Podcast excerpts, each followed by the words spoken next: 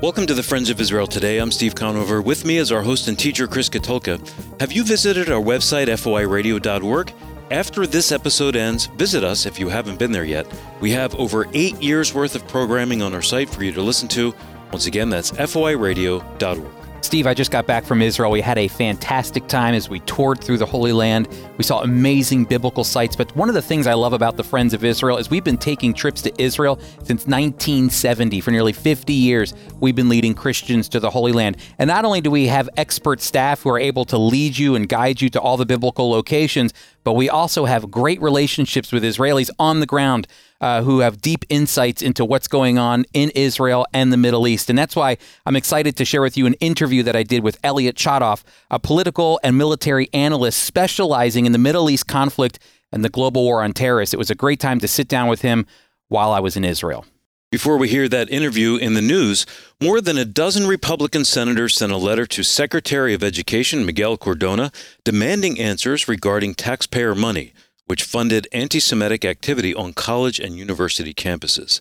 The letter accused the Biden administration of allowing, quote-unquote, taxpayer-funded anti-Semitism at colleges and universities, demanding to know how much public funds went toward programs and events that meet the International Holocaust Remembrance Alliance's definition of anti-Semitism. Well, Steve, here's my take. A twenty twenty-one poll found that sixty-five percent of Jewish college students felt unsafe on college campus due to anti-Semitic attacks, with one in ten reporting they have feared physical assault because they are openly Jewish.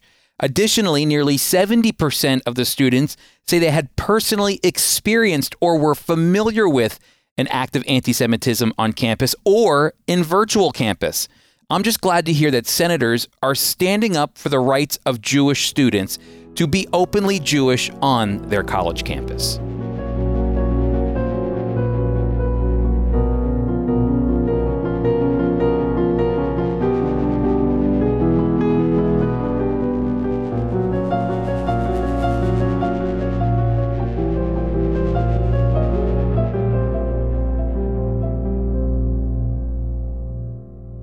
Well, I'm sitting here in Israel with Elliot Chodoff, um, and uh, it's a joy to be here with you, Elliot. Uh, we just you just spoke to a group of about uh, fifty, sixty Americans and Canadians um, about what's going on uh, here in Israel and the Middle East and globally. We really tackled a lot of issues, and so I thought I'd bring you in to share with our radio audience. It's great to have you. Great to be with you. Elliot, you were talking about uh, the judiciary situation that's going on right now in Israel and how that's spilling over into really uh, all of Israeli life right now. Yes. Uh, can you give some definition to what's going on so our listeners can maybe when they're opening up the newspaper, they can understand better what they're reading about? Sure. Uh, there's a new government in Israel that, among other things, had promised judicial reform. And they're pushing it through. That's the sort of the headline. Mm-hmm. Uh, the the the difficulty, or what, the turmoil, if you will, is that while probably about eighty percent of the Israeli population believes that there needs to be some sort of judicial reform, at least sixty to sixty-five percent believe that this particular reform is not the one that's needed. Too far, too much. There are all sorts of aspects to it. With the Netanyahu government, did he run on judicial reform? He did not, but some of his people did. And, for example, Levine, the justice minister, has made that an issue of his for a very long time. Mm-hmm. And as I said, many people agree with the idea that there needs to be reform. So in and of itself, that didn't seem to be a particularly controversial issue. Mm-hmm. Uh, the government squeaked in, essentially. And and this is somewhat important in the sense that uh, it didn't win by an, by an overwhelming majority. Uh, and they immediately put in a series, proposed a series of laws that many people, and I'm among them, believe that in some cases at least are going too far. Mm-hmm. Uh, I'm I'm personally a firm believer in the idea that institutions, when they need to be changed, should be changed slowly and carefully because you don't want to overswing in the opposite direction. Mm-hmm. You want to try to center. Now, you may overshoot by a bit, but you certainly don't want to go from, from one pole to the other and then have to, to right yourself. It's, it's just not healthy. Yeah. Uh, so The the Supreme Court in Israel, many people, as I said, probably about eighty percent, uh, believe has taken too much power upon itself. And that needs to be reined in. But there's a difference between making an institution like the court stay in its lane, so to speak, and it's another thing to weaken it, uh, politicize it, do things to it that, that change its absolute nature rather than parts of its behavior. You mentioned to our audience that we had tonight, and it's a line that stuck with me because I thought it, it really defined really well what's going on. Uh, you had talked about the fact that uh, the, the Supreme Court in the United States and Israel function a bit uh, uh, differently. Yes. Um, we have a constitution in Correct. The United States. In Israel, they don't. They Correct. Have basic laws. But because they don't have a constitution, you know, when the Supreme Court in America makes uh, opinions, it's based off the Constitution. Correct. In Israel, you used a word I thought was very fascinating. It's based off of reasonableness. Correct. Explain that. Okay. So first of all, in order to, to really understand this, the one, one difference, as you mentioned, is the issue of the Constitution. But the Israeli Supreme Court is also different from the American one in another very important way. Mm-hmm. The Israeli Supreme Court actually exists in two different forms simultaneously. In other words, the same justices sit in two different varieties. One is the Supreme Court, as, as you know, which is an appeals court that cases come up through the system and ultimately come to the Supreme Court. But the other part of it is what is known as the High Court of Justice, in Hebrew, Bet Din Kavod the Tzedek, or the Bagatz, which is the acronym, which is a court of first appeal. Any resident of Israel can appeal directly to Bagatz without going through a lower court mm. on any issue that they feel is a wrong being done by the system. That's a very, very wide definition. The court, due to its activism over the past thirty some odd years, even longer, has said that any issue can be brought before the court. So, for example, a military appointment can be brought before the court and can be overruled by the court. Hmm. I'm talking about a, a promotion of a colonel to to brigade command can be overruled by the court. The um, the awarding of the Israel Prize can be directed or or canceled by the court. Things like that, which which puts the court a in a position of legislation, le- essentially legislating, yeah. or, or even worse, executive decision-making, right. yeah. uh, and doing it not on the basis of law, but on the basis of reason. And then making precedent that they have exactly. to always go back to. That's right. Yeah. And what's happened, and, and this, this activism is over thirty years old, but what's happened is that, that the precedent building has taken decades to the point that now the Supreme Court has a legal foundation to be doing what it was doing, but a foundation based on quicksand, essentially, starting with, if that was reasonable, now this is reasonable, if that was reasonable, now this is reasonable, mm-hmm. uh, and, and always drawing it a little bit further along. And Israelis have always considered that somewhat of a leery situation for yes. how the judiciary should act in its country. Yes. The, the use of the judiciary in that way uh, has become much more rampant, as I said, because of the building of tradition, mm-hmm. of precedent, but also what's happening over time is that its partisan direction is also becoming clearer and clearer.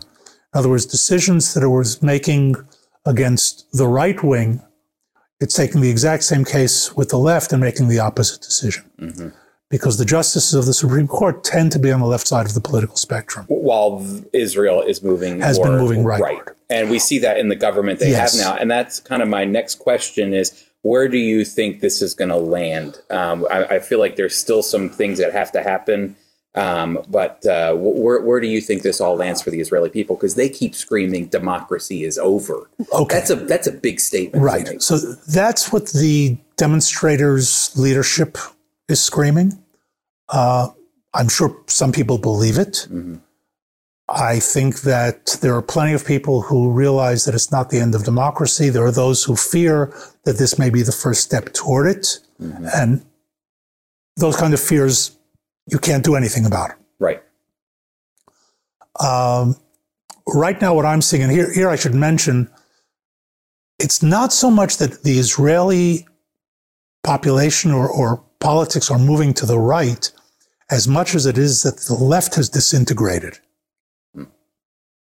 And the disintegration of the left has shifted the, the center of gravity rightward. And it, it's not so much that people have moved further and further to the right. I see what you're saying. Okay. Yeah.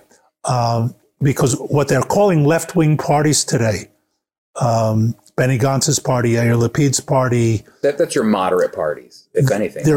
Or even right-wing. Even right-wing. They're yeah. even right of center. Yeah. Um, but they're left of the government of today. And, and here, as part of the rhetoric of politics, the government calls them leftists. yeah. And they call the government fascist. That's right. Well, and when your right wing that you're talking about are the ultra-Orthodox party, and they seem to have a stronghold on the coalition government that's ruling right now. Okay, so you, you have the ultra-Orthodox parties, which which are which have been in many other governments, mm-hmm. but you also have a very small, very far-right religious Zionist wing. Yes. Itamar Ben-Gvir, Smutrich, the, the uh, Minister of, of Economics, who were never in the government with any power. In other words, th- these parties, they were always considered a fringe out to the right of the government. Right. And they were brought in because of coalition building. In other words, Netanyahu needed a majority in order to seat his government, and he brought them in because, A, he, he needed them. Right.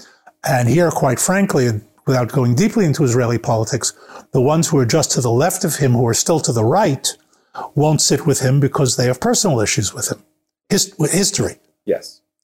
Um, so that that's sort of the, the the the perfect storm combination of where we find ourselves today. Uh, I don't think that the ultra-Orthodox per se are the core of the judicial reform issue. Uh, they're going along with it because they also, they also have their issues with, with the Supreme Court. Uh, they're doing other things that many people are, are upset about right. in trying to push things through.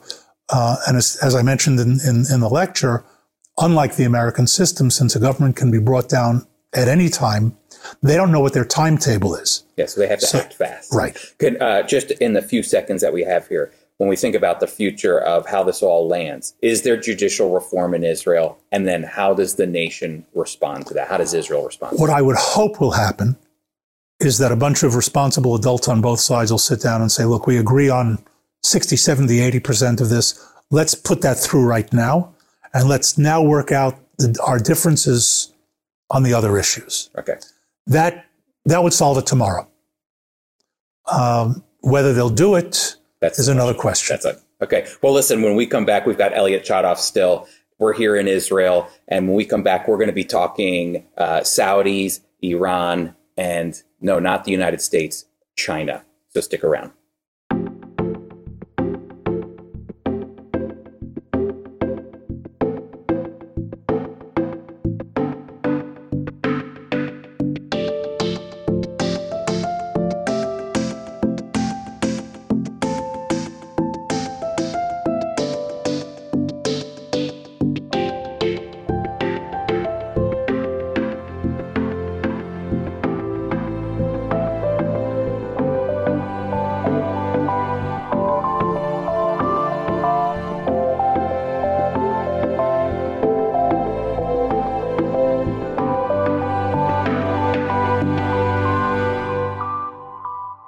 Welcome back, everybody. We've got Elliot Chodoff with us. Uh, we're, I'm in Israel right now and uh, leading a group of people through the Holy Land. It's a fantastic time. And our nearly one hundred people that have come with us uh, have been able to come out and, and to hear from Elliot Chodoff on the events that are happening here in Israel and the broader Middle East.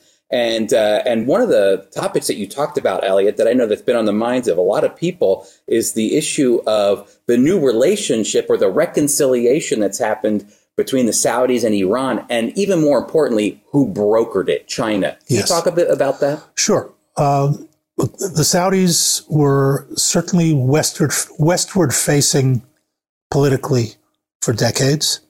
Uh, recently, in part because of the threat from Iran, they were becoming more openly close to Israel. I, should, I say openly because we've had all sorts of contacts and relations with them. They, they, there were talks about them making peace. Actually making yeah. peace and, and start having formal relations. Yeah.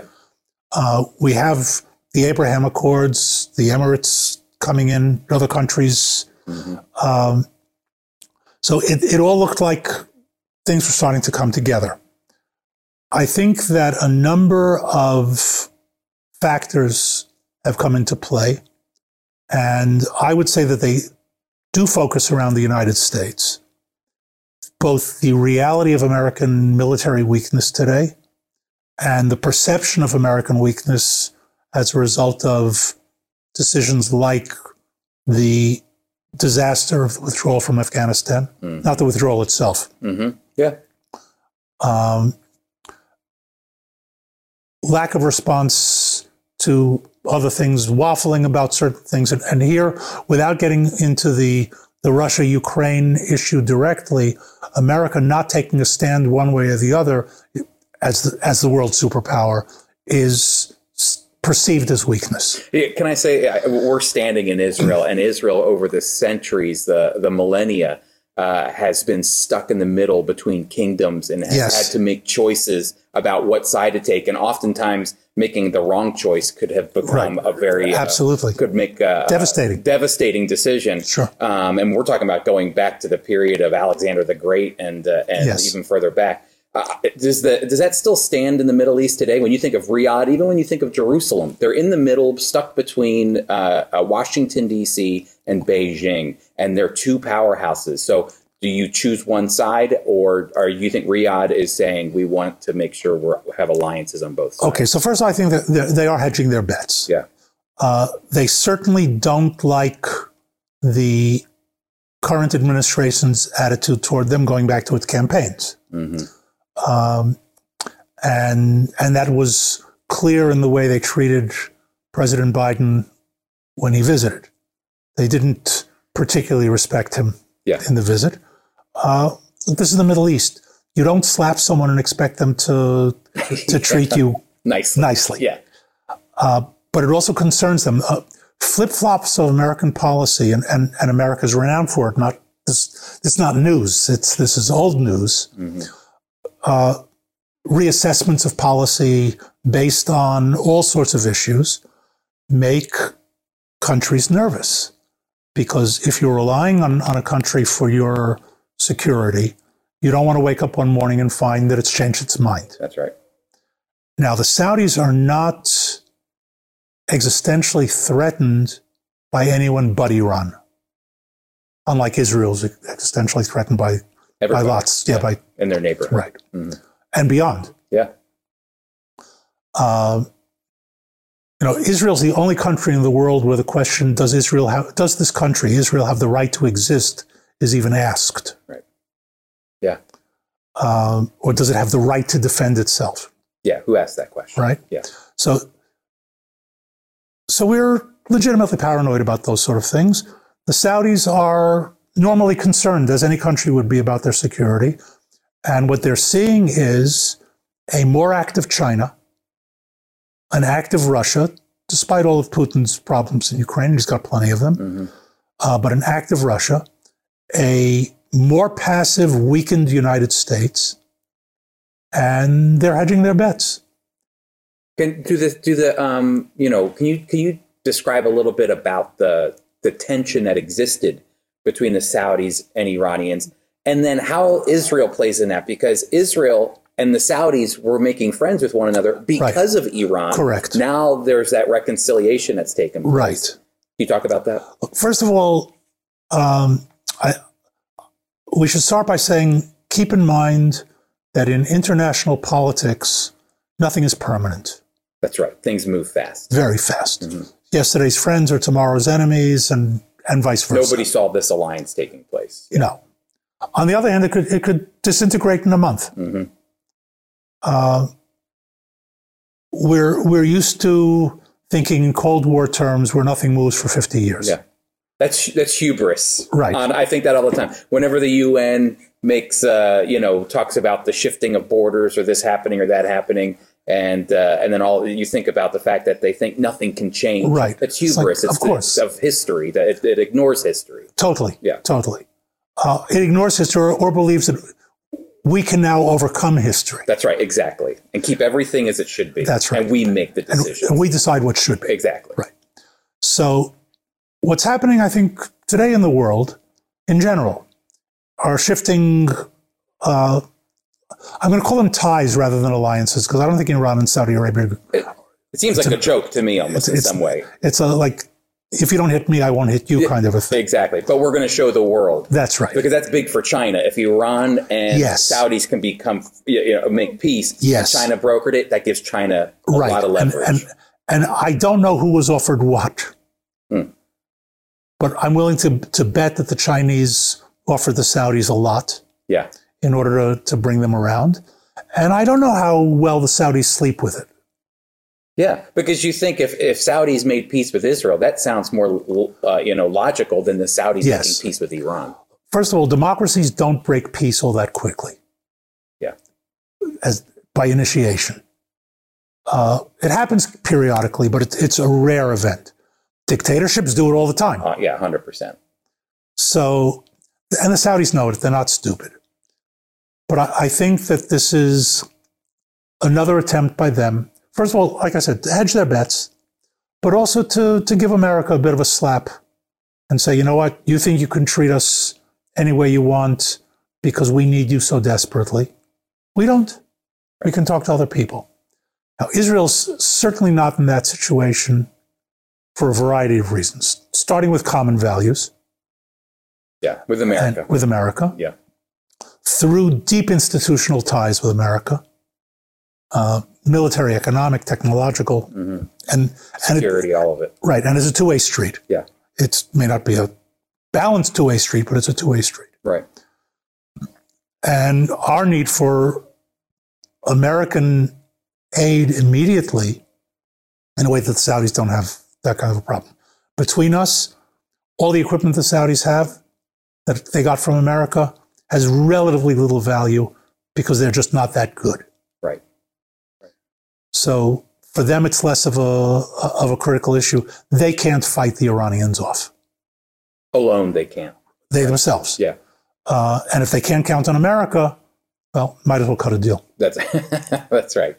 Well, listen, we've been speaking with uh, Elliot Chodoff. You need to come, if you're listening right now and uh, you are interested in coming on a trip to Israel, I want to encourage you to come on one of our Up to Jerusalem tours, where not only are you going to see the biblical sites and learn the scriptures on location uh, by expert staff that we have here at Friends of Israel. We've been taking trips since nineteen seventy-seven to the Holy Land. But not only are you going to see amazing biblical sites and walk in the footsteps of Jesus, but you're also going to get a chance to hear from individuals here like Elliot Chodoff as he shares about what's going on on the ground here in Israel, here in the Middle East, and globally. And I know that this news will be old news by the time our next tour gets here, Elliot. Right. But we'll come up with something. But we'll, we'll, we'll, I'm sure we'll have something new to talk about. It. So, uh, Elliot, thank you very much for being with us. My and, pleasure. Uh, and you, you mean a lot to us here at Friends of Israel. Thank, thank you. you. Thank you for joining us today, and thanks to Elliot Chodoff for being our guest. The last two weeks, we spent both our programs in the land of Israel. Chris, where are we headed next week? Yeah, well, now we're back in the United States, and in fact, we're going to be sharing about some of the ministry that the Friends of Israel is doing domestically here in the United States, talking about ways that we're building bridges and bringing hope to the Jewish communities around the United States. We hope you'll join us then. Our host and teacher is Chris Katulka.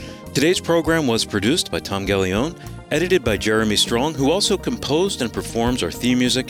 This program was engineered by Bob Beebe, and I'm Steve Conover, executive producer. Our mailing address is F O I Radio, P O Box nine one four, Belmar, New Jersey zero eight zero nine nine. Again, that's F O I Radio, P O Box nine one four, Belmar, New Jersey zero eight zero nine nine. And one last reminder to visit us at F O I radio dot org. The Friends of Israel Today is a production of the Friends of Israel Gospel Ministry. We are a worldwide evangelical ministry proclaiming biblical truth about Israel and the Messiah while bringing physical and spiritual comfort to the Jewish people.